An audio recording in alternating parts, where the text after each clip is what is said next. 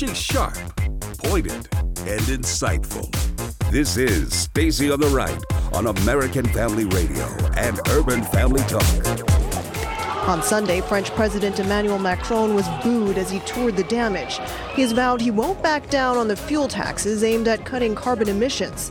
Protesters who have no formal leadership also say they won't stop until they get what they want. There's a massive bureaucracy dedicated to cultivating in students this delusional sense of their own oppression, and they carry this chip, this delusional victimology, into the world at large and they are going around blaming American institutions of endemic racism and sexism when that no longer is true. President George Herbert Walker Bush loved his family and he served his country. His example will always inspire, and his lifetime of service will be enshrined in the hearts of the American people forever. And now, Stacy Washington. Welcome to the program. It is exciting to be with you. It's the, the week is moving so quickly. Um, but then again, how can it not? We have so much going on right now, so much uh, that we get to celebrate. Specifically, it's still a new headband every day to celebrate Christmas and the reason for the season. So I'm so excited about that. And today on the program, we're going to be speaking with Denise McAllister. She's a senior contributor to The Federalist, author, and political commentator.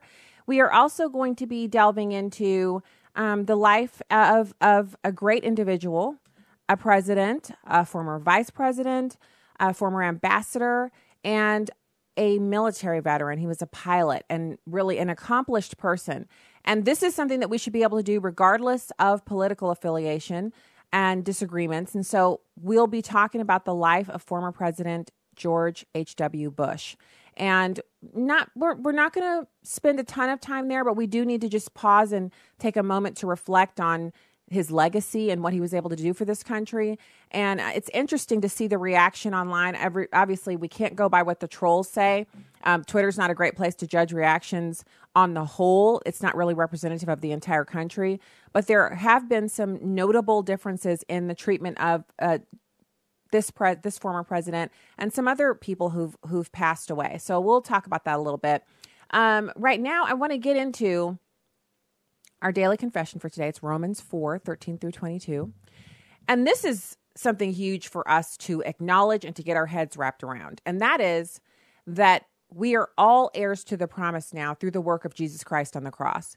And at no point in our history has it been more important for Christians to really fully grasp that, that God has already done the work, that Jesus Christ is God, that He did the work on the cross and enables us to walk in freedom and liberty knowing that we can have our sins forgiven, that is the reality. So that's regardless of our feelings. That's regardless of whether or not we're living in condemnation or regret, which we should not be doing. There is no condemnation in Christ Jesus, and regret is not something that God wants us to engage in. We are to ask for forgiveness and to move forward, eyes on the prize, ever moving towards the mark. So Romans 4 13 through 22 says, It was not through the law that Abraham and his offspring received the promise that he would be heir of the world but through the righteousness that comes by faith. For if those who depend on the law are heirs, faith means nothing and the promise is worthless because the law brings the because the law brings wrath. But where there is no law, there is no transgression. Therefore, the promise comes by faith so that it may be by grace and may be guaranteed to all Abraham's offspring, not only those who are of the law, but also to those who have the faith of Abraham. He is the father of us all. As it is written, I have made you a father of many nations. He is our Father in the sight of God, in whom he believed, the God who gives life to the dead and calls into being things that are not. Against all hope, Abraham in hope believed and so became the father of many nations, just as it had been said to him, So shall your offspring be. Without weakening his faith, he faced the fact that his body was as good as dead, since he was about a hundred years old, and that Sarah's womb was also dead. Yet he did not waver through unbelief regarding the promise of God, but was strengthened in his faith and gave glory to God, being fully persuaded that God had power to do what he had promised. This is why it was credited to him as righteousness.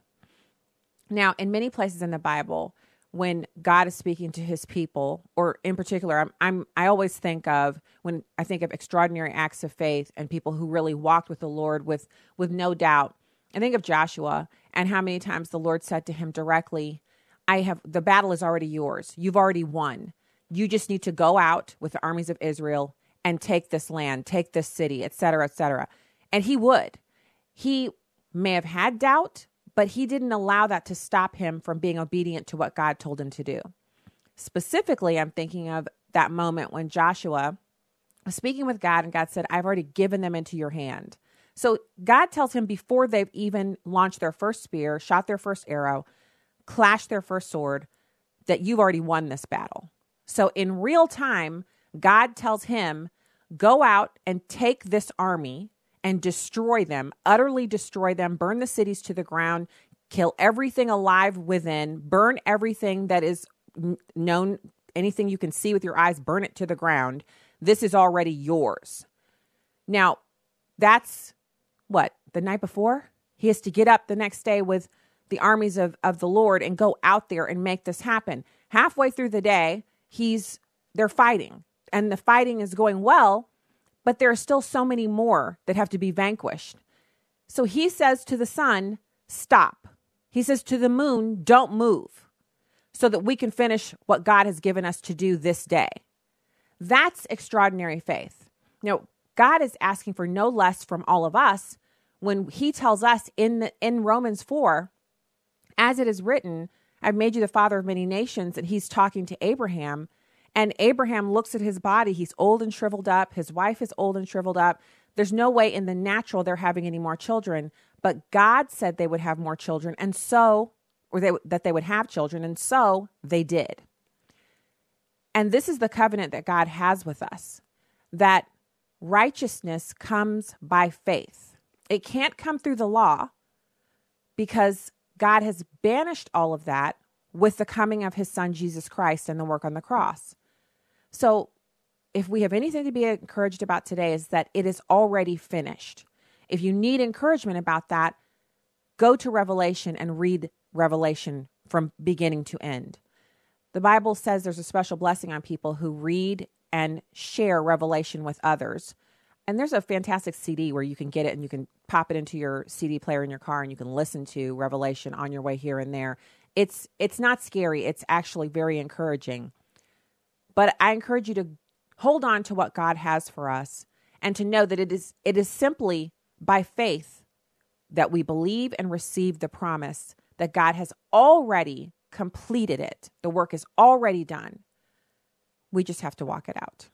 All right, right now I want to turn to this fantastic bit of audio. So, Pastor John MacArthur, a rock in the world of Christendom for his preaching and teaching and leadership, he did an interview with Ben Shapiro.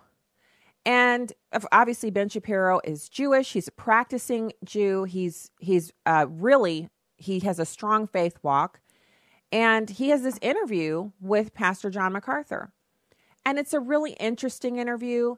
Um, I would encourage you to take a look at it, you know, watch it. I think it's 45 minutes long.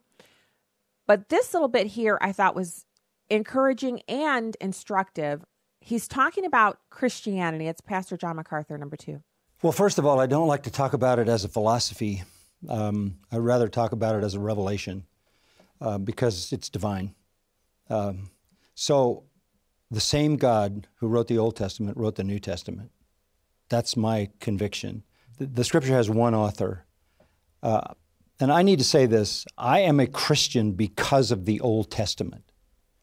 Without the Old Testament, I, I don't know whether I could believe the New Testament. And that may sound strange to you, but how do I know that Jesus is the Messiah if I don't have all the predictions of the Old Testament defining him when he shows up. So the Old Testament is just as important as the New. We can get so much encouragement from it.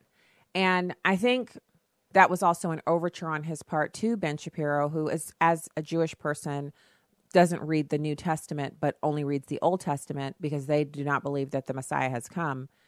And my prayer is that Ben Shapiro would come to know Jesus Christ, obviously, but that more people would engage in the kind of thoughtful dialogue that Ben Shapiro and uh, John MacArthur, Pastor MacArthur, were engaging in just there, because there's so much for us to learn from not just the word, but from from talking about it in the highways and the byways and spending time uh, in in that word so that we can be fully equipped.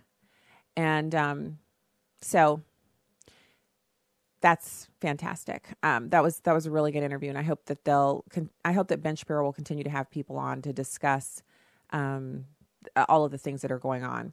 So, additionally, on the show today, we are going to be talking about um, this this U.S. colleges breeding hate. UC Berkeley actually ag- agreed to pay seventy thousand dollars to Young American Foundations. We'll be talking about that. And then Paris is burning. And you heard in the, the news bit from onenewsnow.com that the president of France has decided to postpone, not eliminate, but postpone the increase in gas tax. Now, I personally am aware of how much Europeans pay for gas. Back when I was a kid, gas was between six and eight dollars, or six and eight, sorry, Deutschmarks per per gallon. This is before the euro, and I remember thinking to myself, they're paying so much for it, even if you translated that amount into dollars when the dollar was 189 or $2 uh, for every Deutschmark, it was still an astronomical amount for them to be paying because in the United States, people were paying, you know, a dollar a gallon for gas. And also, you know, here in the US, diesel prices are usually a little bit cheaper because we don't use very much diesel, but overseas, they use a ton of diesel and it doesn't burn as clean, but it's cheaper. And it has to be cheaper because they've allowed climate activists to jack up the price of their fuel in the interest of forcing people to use public transportation. And they do have a lot of public transportation over in Europe that they use. They they use it much more than we do. Obviously, less land mass, higher per capita population, so higher population per square mile. Um, their population density is just it's it's like all of our major cities, but it's pretty much the whole thing, like the, the whole country, because they have so many people and so little land to spread the people out on. So they have a lot of public transportation, and it's really great. But in order to force more people to use public transportation, they keep their gas prices high through taxation, and people there are having trouble making a living. People there are literally trying to decide between eating and spending, um, you know, spending money on necessities like gasoline, fueling up their vehicles. So it is I, I hate to see the the death and the carnage and the burning of cars, but these people are raging mad. What I've noticed is that the news is not connecting this to the climate agenda. Macron has this obsession with saving the earth through tiny industrialized nations cutting themselves back to the bone and basically destroying themselves through income redistribution so that they can be a part of the movement to save the planet. Meanwhile, planets with enormous population like Pakistan and China they're they're certainly making moves on cleaning up their emissions, but they're not doing anything close to what developed nations are doing. And the leader of the pack is, as always, the United States.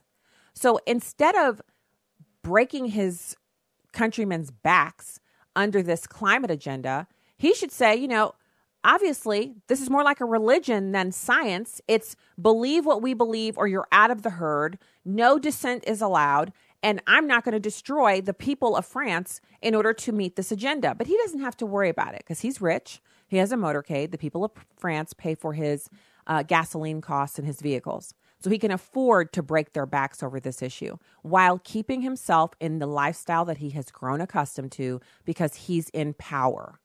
Do you see the problem there?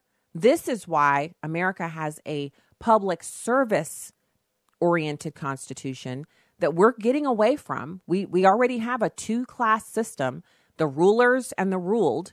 We already have people who are above the law, the Clintons. We already have groups of individuals who feel like they need to make laws for them and then separate laws for themselves, Congress.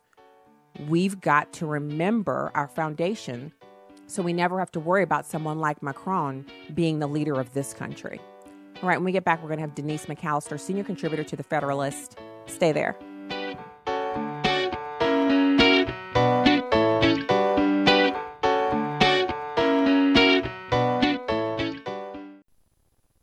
The Ministry of Preborn meets abortion minded women right where they are. When a young mom sees her baby on ultrasound, she's 80% more likely to keep her baby. And I got to hear and see my baby for the first time. Hearing the heartbeat made me cry, and it was certain that I was going to keep my baby forever. This mom chose life for her baby. She's been such a joy. Her name even means rebirth and sort of being raised up from the ashes. Uh, I now see my daughter, and I cannot imagine my life without my happy, lovely, joyful, smart baby, and I'm so grateful. Preborn runs and leads Christian pregnancy centers all over the country. To find out more, go to preborn.com. That's preborn.com or dial pound 250 and say the keyword baby. That's pound 250 and say baby. Your love can save a life. Hi, I'm Crawford Loritts with a legacy moment. I'll never forget one winter when our children were very small and we were driving 450 miles to see my parents. On the way, we ran into a terrible, blinding snowstorm. We had blizzard conditions, and the first order of business was to get off that highway and find somewhere to stay. We pulled up to a motel and they said, uh, Sorry, no room. So we went over the ramp to another motel on the other side of the highway. Same thing, no vacancy. I began to panic. We prayed, Lord, please direct us, lead us. Someone said that there was another motel at the next exit, so we crept back onto the highway and inched our way to the exit. Thank God they had a room. As Christians, we too are on a journey, but we don't follow our Savior with fear and uncertainty. Our future is certain. Listen to what Jesus says in John chapter 14 as he's cluing in his disciples about what's going to happen after he goes back to heaven. John 14, verses 1 through 6. Let not your hearts be troubled. Believe in God, believe also in me. In my Father's house are many rooms. If it were not so, would I have told you that I go to prepare a place for you?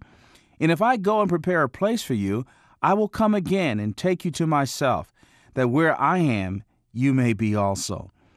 Then his response to Thomas's question I am the way, and the truth, and the life. No one comes to the Father except through me. Well, here's what I want you to remember today hold on to the assurance that we're going to a real place to be with a real person. And no matter how bad conditions get along the way, our reservation is guaranteed.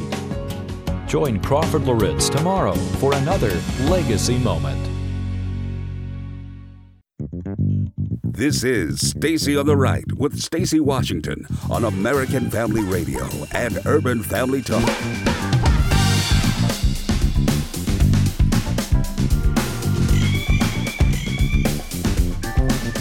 Welcome back to the program. Thank you for being here. You know what?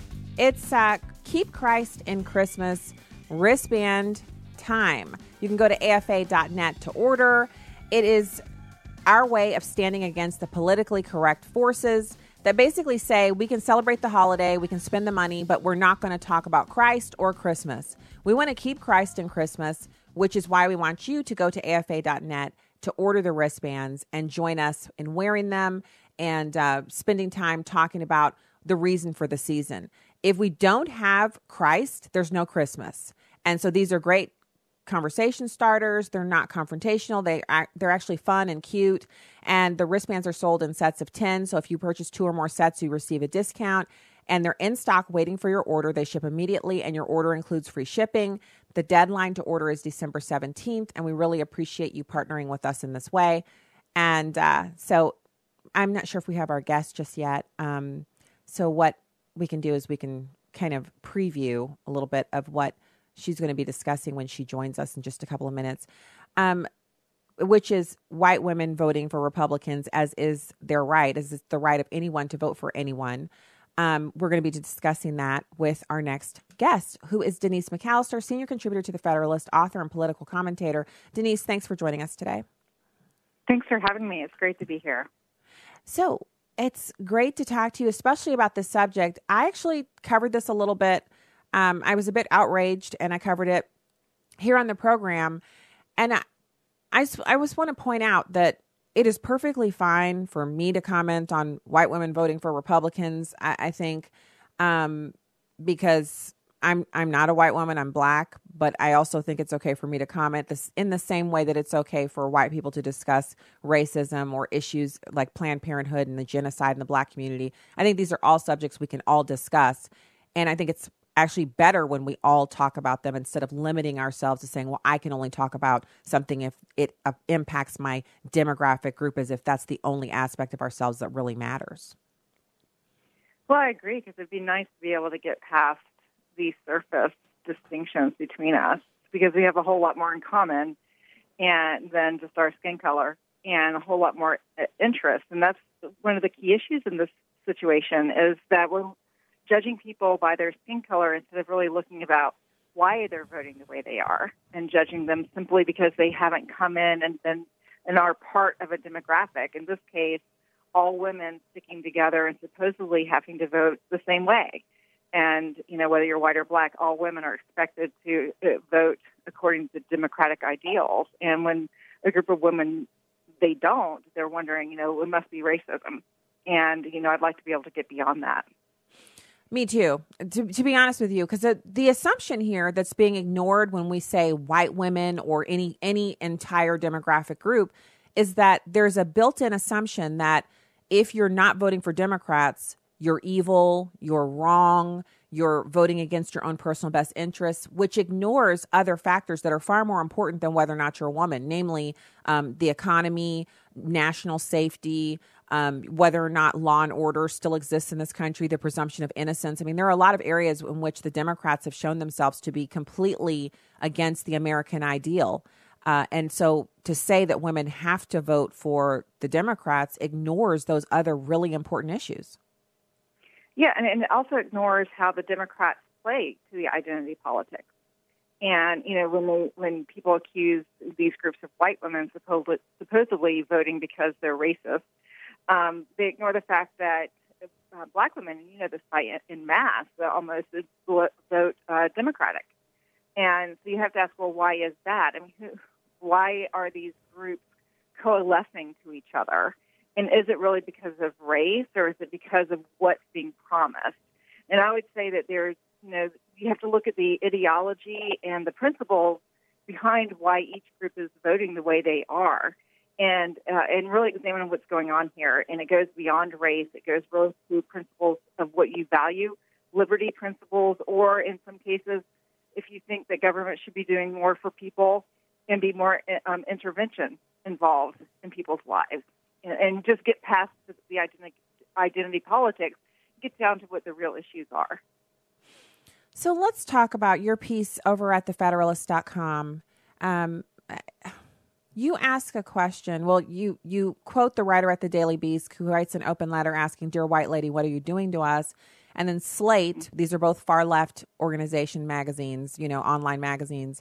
Slate doubled down, accusing white women of self loathing and hypocrisy, which is something that I'm familiar with because I'm often told that I hate myself because I don't mm-hmm. join, you know, the 90 plus percent of black women who vote for the Democrats. But it, I really, I'm really not understanding how they think they can go from bullying a small group of women, you know, 7% of women in uh, of the entire group of women in the country, 51% of the country is women, 7% of that number are black.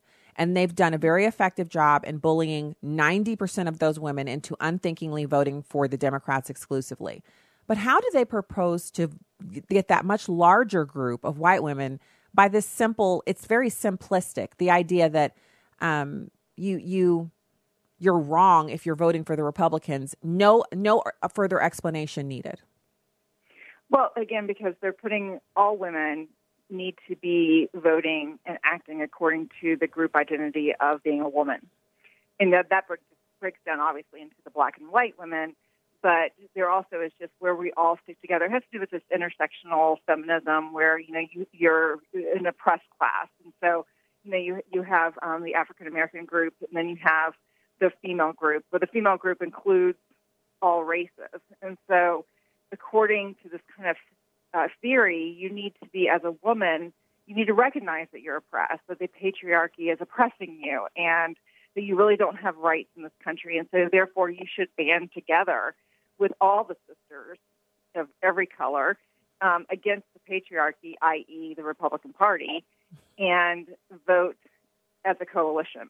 And when you deviate from that, you're accused of, oh, you must be a betrayal to women, to being a woman, or to your race, if that's the more specific issue, or you know, you, you just don't really understand how you're enslaved, you know, to this misogynistic, you know, white man rulership the patriarchy.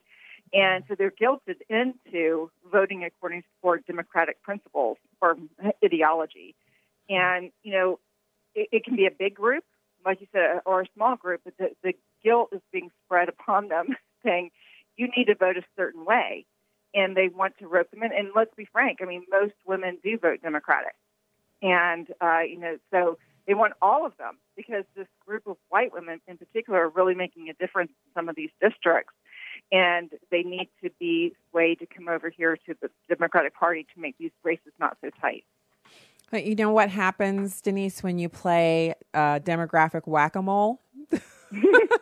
That's what I call it. It's demographic whack a mole. It's my it's it's it's my favorite game to watch people play because it it's it's like any game of whack a mole. You cannot win. Um, no. down in Florida, DeSantis was pushed over the edge by 100,000 black women voting for him, not because he's a Republican, not because they're black or he's white, but because he actually supports school choice. So instead of mm. his campaign reaching out to these women, other outside groups acting with complete autonomy reached out and placed ads and did, you know, get out the vote efforts to let black women know your kids are trapped in failing schools and the only person who's willing to give them a chance to get out is DeSantis. And 100,000 of those women said, "My kids are more infor- important than my demographic box or my victimhood." and voted for him and put him over the top. So again, they're whacking white women over the head, and a hundred thousand black women in Florida said, "I like school choice," and put DeSantis in. So the the whack a mole cannot work. But it's important the writing you're doing to point this out because I think without the explanation, a lot of I'm I'm sorry, I'm going to go ahead and say it, but I'm going to preface it with a, with an apology. A lot of people are going to go ahead and buy into this garbage, and people being women, some of them white, some of them, you know, it doesn't matter what color you are people are going to buy into this because it's being presented in a way that makes you like a villain if you don't just agree. Am I right? I mean, it's just you're bad if you if you're doing this. Oh, absolutely. So don't apologize. No, let's stand together. no, we, it, again, it's not. We're not standing against women, but that's what you put. Uh, you're made it to be accused of. Is if right. you're you know standing against women if you don't vote lockstep with the Democratic Party. And people like you and and, and I, we're, we're saying no, we're not doing that. We're, we're voting for liberty principles. We're voting mm-hmm. for school choice. We're voting pro-life. We're, pro- we're voting for, you know, free trade or whatever it is that our issues are that we stand for that the Democratic Party may not represent. And that's what we want. But the Democratic Party, they can't, because they're an ideology and they want to, to reduce everything to one single kind of conflict, they can't engage on that level. And so they want to pit one group in, against the other, and that's where they get their power. And they guilt you into voting and acting according to what the group dynamic is. So if you don't fall in line with the rest of the women, if you don't fall in line with the rest of the black women, rest, rest of the white women, whatever, in this case it's women all as mm. a group, then you're a traitor you know you're you're a slave again to the patriarchy and you, it's it's insulting because mm. think about it Stacy these people are saying they, they represent women right mm-hmm. but yet mm-hmm. they're treating a whole bunch of women as if they don't think for themselves well they're like, also ignoring that do you not but they're ignoring something else so in your piece you really you really go through and methodically take this apart which is is exactly what's needed because in order for us to think about this in in an a news cycle that's 24 hours where we're constantly being bombarded with news, you're going to hear this blurb on, you know, it's going to make its way down to the locals, and everyone's going to say, Are white women betraying other women by continuing to vote for Republicans? And women who are cooking and managing kids or maybe driving kids to and from, you know, sports are going to think, Wait a minute, am I? And so they need to understand what's being done to them. That it's an indoctrination process. First, you hit the person over the head with you're wrong and you're hateful and, and here's why. But you don't really go any further than that because you in your piece you talk about this hierarchy where mm-hmm. a Muslim woman who's transgender surpasses the gay black woman in social standing, but white women have less legitimacy than black women, and on and on it goes. And you also talk about when they're talking about straight white men and the patriarchy and oppression, the the big thing that glares to me is that so if you're I, I, don't care what color you are you may be married to a man more than likely because you know homosexual marriage has not become prevalent in this country. It's not like 80% of all marriages are same sex. So the majority of women are married to men. And the majority of women in this country because it's still a white majority country are married to white men. So the assumption that every white man is a part of the patriarchy and an oppressor means your father is an oppressor your son's an oppressor and your husband is an oppressor how do they expect to get women to buy into that? These are the men that they're cooking dinner for, or they're or cooking dinner for them, are paying their mortgages together, you're doing everything together, but this man is oppressing you. How exactly? How do they get from where they are now, which is they they have a lockstep on Muslim, transgenders, gay, blacks, all that stuff? How do they get to convincing white women that every man in their life is an oppressor? They have to hit home the fact that women, all women are victims. And so they have to lay the seed of, of fear in their minds that all men, it may not be the men in their in, immediate life, but men in general. I mean, how often do you hear this? You know, are you a victim of racism? Oh, no, but I know lots of people who are. Mm-hmm. Or have you, speaking to a woman, have you been um, experienced, you know, terrible sexism? Oh, no, but I know people are everywhere or can you not get your health care? Oh no, but I know a whole lot of people that do. You know, it's just kind of, it's moving from the micro to the macro because you are so inundated through media, through the culture, through pop culture, through through online social media of messaging that says this is the reality. So it's an it's a fabricated reality that's imposed upon the uh, individual through the media. So that it, that becomes the reality, even though their real life is a contradiction to it. So when it mm-hmm. comes to the political sphere, they, they draw from the fabricated reality and the fabricated truth instead of really looking at their own real life and say, you know, mm-hmm. hey, I have a brother, like you said, I have a brother, I have a father, a son.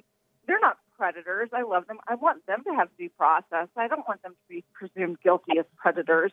Mm-hmm. But but yet when they go into the political sphere, they're they're they're immediately guilted into, oh no, but all men are predators.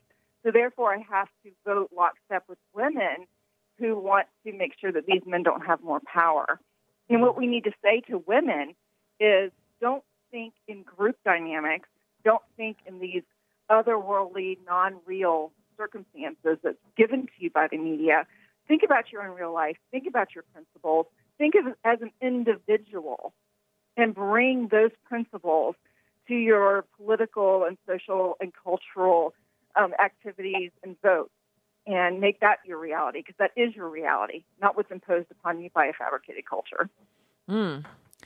Okay. And then I guess because we just have a minute left, um, there. So you also mentioned in your piece, it's a great piece. I encourage people to read it, and I'll put it on my Twitter feed in just just one second here. But um, you talk about the Democrats, if they keep down this road, will they ever have a white man as their nominee? Out of the 20 or 40 people who are considering running for in 2020 on the D side, um, oh, I'd say 80% of them are men, white men. So they, do they really plan to run on this while they have a, probably a white man and a white woman as their primary and uh, vice presidential candidates? Well, they will. They will have, um, you know, especially they will have these people who who represent who may be a white man or a white woman, but they don't speak that way. They speak to the identity group. But I do think that the the um, when it comes to political sphere, that the uh, nominee will probably not be a white man or a white woman. Not that it should be, not that he or she should be. It should be about principles. My, that's my point. Is get it down to what do you stand for. It doesn't matter what the color of your skin is. You know, it doesn't matter what your, your, your sexual orientation is we need to get back to individualism, individual principles, and principles of liberty and look at that and not what group you're in or who you think is victimized or not. I agree, but I just don't see that kind of conversation happening on the left. They're doubling down no. and tripling down, and uh, I mean, it's I, I just I can't, I can't even understand it. It's getting to a place where I'm really having trouble deciphering it all. But you have totally deciphered it. Thank you, Denise McAllister from the Federalist, thefederalist.com. Thanks for your time today. Thank you. All right, talk to you again soon. All right, we'll be back with more Stacy on the Right, 866 963 2037. Be right back.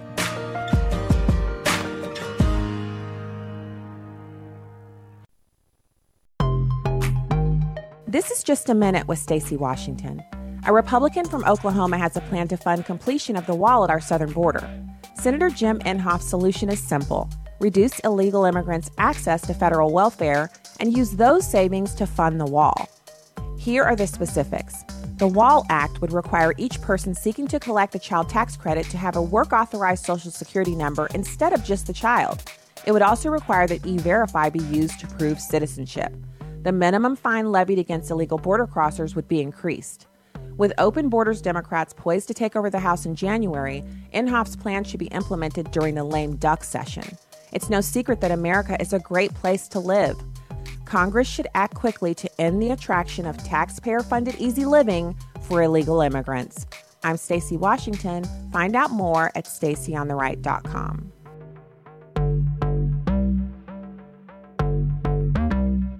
There are many ways you can listen to the shows of Urban Family Talk. One of those ways is through our very own app. Whether you have an iPhone or an Android, just go to the App Store and search for Urban Family Talk. You'll have immediate access to 24 hour programming as well as the podcast for each show. You'll be able to tune in no matter where you are. Speaking of tuning in, we have our own channel on another radio app called Tune In. Cool, right? Urban Family Talk is everywhere. Just download the app and take us wherever you go. Abraham Hamilton III. God put us in this world at this time to be salt and light. We don't fold because of the darkness that we're facing. This is not the first time in the world's history that it's gotten dark.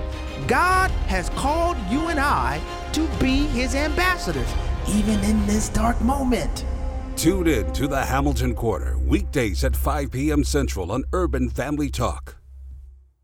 This is Poll Position with Fox News Director of Polling, Dana Blanton. This was a big election year. Over 49% of the eligible population voted in 2018. That's the highest turnout for a midterm election in almost 100 years. What motivated folks? One obvious thing President Trump. For our Fox News voter analysis, we surveyed more than 100,000 voters nationwide. It shows more than 6 in 10 voters said the president was a factor in their vote. For 25%, their vote was to express support for President Trump. More, 38%, voted to express opposition. Still, the survey also finds Americans feeling positive about the economy. 66% say it's in excellent or good shape. That's nearly double the number who rate economic conditions negatively. What about looking ahead? To find out, we asked voters if they think life for the next generation will be better or worse than life today. 24% say life will be better. Twice as many, 49%, say worse. I'm Dana Blanton, and that's your Poll Position.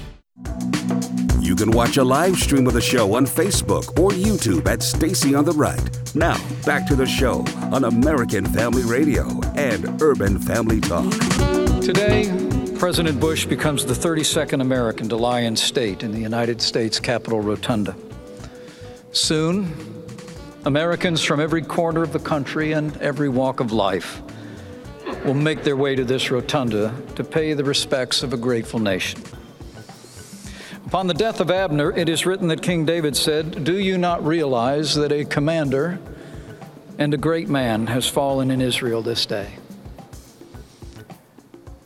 George Herbert Walker Bush was such a man. While he was known as the quiet man, it was not for lack of nerve or daring. For in all of his 94 years, President Bush never lost his love of adventure and he never failed to answer the call to serve his country. Welcome back to the program. Call lines are open at 866 963 2037. 866 963 2037. Please do go to afa.net and purchase a package of uh, the Keep Christ in Christmas wristbands. We're so excited about that. Um, this is the time of year where, in addition to the Stacy on the Right Show headbands, you can also buy the new Christmas wristbands from AFA, afa.net to order. Thank you so much for uh, for joining with us in that. So let's talk a little bit about George H.W. Bush, 41st President of the United States, dead at the age of 94. He died in his home in Houston, Texas, surrounded by family and it, he really lived an exemplary life. He died eight months after his wife, Barbara Bush, and they had an epic love affair that spanned the decades, many children, and really, they have a legacy that they leave behind of strong marital ties. Uh, one of the most fascinating things to me about the two of them is their love affair. I kind of have a thing about marriage, as you probably know, listening to the program. And I, I prize it highly because it is the union of a man and a woman and God. And when you marry, you create a covenant with God and your spouse that lasts on through the ages. And it is foundational here in this country, uh, marriage. It, it was once said by Alex de Tocqueville that marriage is so highly prized in the United States and was such a unique and beautiful experience here. Oh, he just raved about his time spent in America and his observation of how men and women treated each other and how women seemed so joyously. Uh, just their their participation in marriage was such an example for the rest of society, and he talked about it many times in his life uh, after leaving the United States. The impact that seeing American marriage had on him, and I have the same kind of admiration for those who are married, especially as they get on in the decades and they've been married for a substantial amount of time. Oh, how I love seeing older married couples together and couples who are 10 or 20 years ahead of my husband and myself. And I also enjoy greatly seeing younger married couples, newly married, those who've been married for seven, 10 years, those who are over 10 years but less than 20. I enjoy seeing strong marital bonds. I believe it's a blessing from God and a privilege to have a marriage and to be a part of a, a loving union like that. And so they had that in spades. Before entering politics, Bush served in the Navy during World War II. He was a decorated fighter pilot. He was shot down, the youngest fighter pilot in the Navy at one point. And he was a one term president. He entered in 1989 the presidency with decades of public service. Remember, he was the vice president to Ronald Reagan. He served in Congress. He was the ambassador to the United Nations. He was the chairman of the Republican National Committee and the director of the Central Intelligence Agency. Uh, he was just a really accomplished man, but very humble. And he also was the creator of the Thousand Points of Light, um, which, you know, people, it, it's really funny what, what I, I find it, it, really odd when I see people uh, criticizing something that was hugely popular afterwards without acknowledging that at the time it was seen as innovative and creative and, and something fantastic you're free to criticize, but it's interesting if you try to downgrade something afterwards without acknowledging that at the time it was seen as something really special and something that did did well. Um, he was known for a nuanced approach to the collapse of the Soviet Union and the end of the Cold War, and you know President Bush, he's he's a part of that part of our American history where he was present for all of those things. His decision to invade Iraq in 1991 um, under Operation Desert Storm rippled for decades after his presidency. And I remember that too. Uh, I remember seeing my dad's unit, uh, a lot of troops from his unit deploy to Operation Desert Storm. We were stationed in Germany, my dad was, and I was growing up there. And I remember seeing people that I'd seen, you know, all around the base, and I'd see them at my dad's work. And they left and they came back, and a lot of them had um, disfiguration from being there, but the harsh conditions, they lost their hair, they had, uh, you know, skin discoloration, things like that. And I remember thinking for the first time since my father had told me about his experience in the Vietnam War, what war was really like. I remembered like being shocked by it. I remember seeing women who were kind of gorgeous and used to cut a fine form in their uniforms coming back from Desert Storm and looking completely changed. And it wasn't a war that really took a long time for us. Um, but it was something that was really, I, will never forget it. And um, President Trump has acquitted himself admirably in honoring the Bush family and in being uh, really presidential in his commemoration of the life of President H.W. Bush. And I just want to take this moment on the show to acknowledge the loss and the marriage that he and his wife had and the legacy that he leaves behind with his children, grandchildren, and great grandchildren and to offer my condolences to the Bush family. Um, I haven't always agreed with everything that they've done, but I do acknowledge their impact on the history of this country and their impact worldwide through their service uh, to the public, all of them. And so I offer my condolences.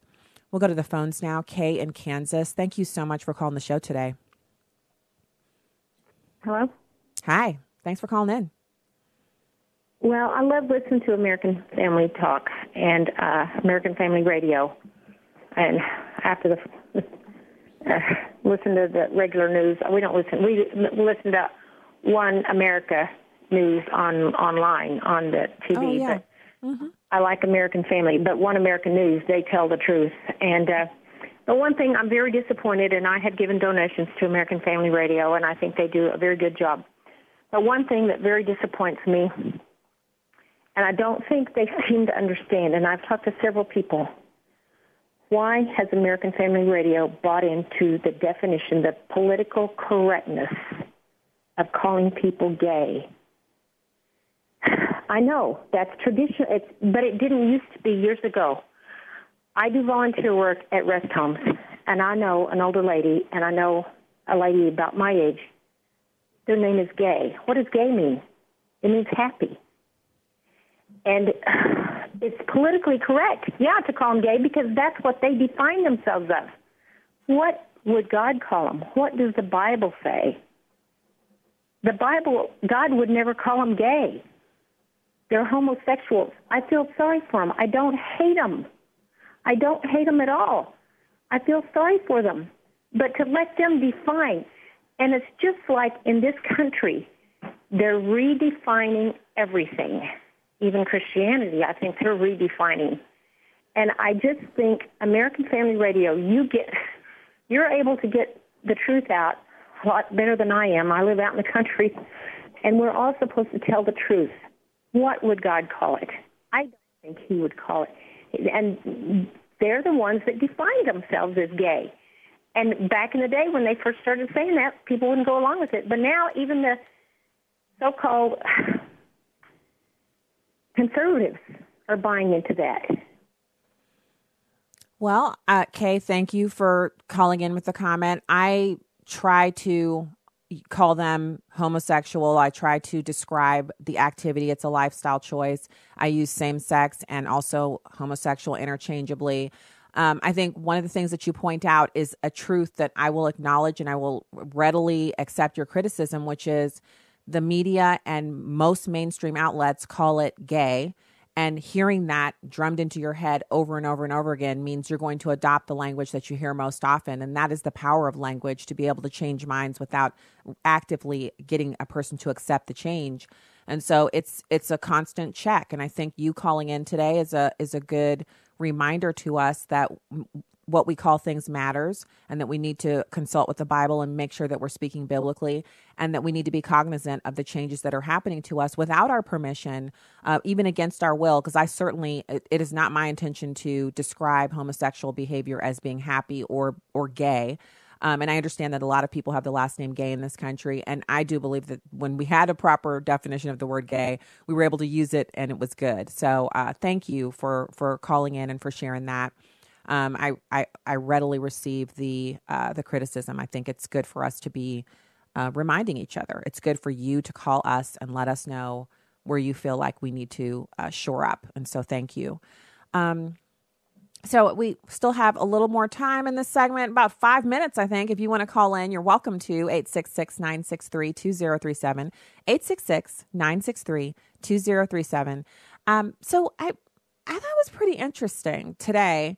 Um, and again, we don't. So we we have so much news to cover. and We have so much that we can discuss. And I know we've covered a ton of immigration uh, issues here on the show, especially of late. And I think it's it's good to cover it because we need the truth out there. Um, but one more little tidbit, which I think is really really important to how we discuss this, is we've talked a little bit about Fronteras, uh, the the open borders group that has been sending Americans down to Guatemala, Honduras, and El Salvador to recruit people to join the migrant caravans, and caravan organizers, the same people who went down to Honduras, now that they these people, six thousand of them, have settled in Tijuana, and they're as is the case with any group of six thousand people. Because I'm so tired of people acting like what I'm saying is only specific to this group or that group. 6,000 people anywhere you're going to see some property damage. You're going to see a, a, huge amount of trash and human waste. You're going to see a lot of people congregated together like that means sickness will pass more readily. People in close quarters. That's why you don't pack people into close living conditions without any kind of barrier. That's why the US government has gotten away from these huge housing projects because it breeds crime and disease. And so you're seeing that. And as conditions are getting more and more difficult, you're seeing these organizers dump these people off and leave because their goal is to create anarchy and to destroy our social fabric. And that's what they've been able to do by coercing these people into the area. The other story that I saw is that a, a, bunch of like 24 migrants just gave up on waiting for asylum and decided to cross the border illegally. How are they still doing that with 5,000 troops down there? Like, I just what are you doing, Secretary Nielsen? What is going on? So remember, these people were lured into this situation uh, in the city of Tijuana, Mexico, on the border of San Diego and Mexico. They were lured into it via flyers, social media postings, press appearances, and they were looking for moms, kids, and babies and strollers. Those are the looks that they wanted to create for the the the media picture that they're trying to paint, the propaganda angle that they're trying to go for.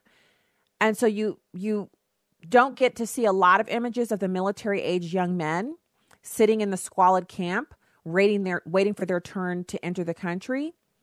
They're no longer an advertisement for entering easily into the US. In fact, what this is doing is it's showing lots of people um, that it is very difficult to get into America, and now even more so under President Trump.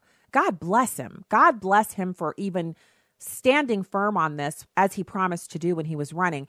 We have time for one call before we end this hour of the program. Valerie in Virginia. Valerie, thanks for calling in today. Hi, Stacy. It's so Hi. good to talk to you, and I appreciate your program tremendously. I listen to it every chance I get.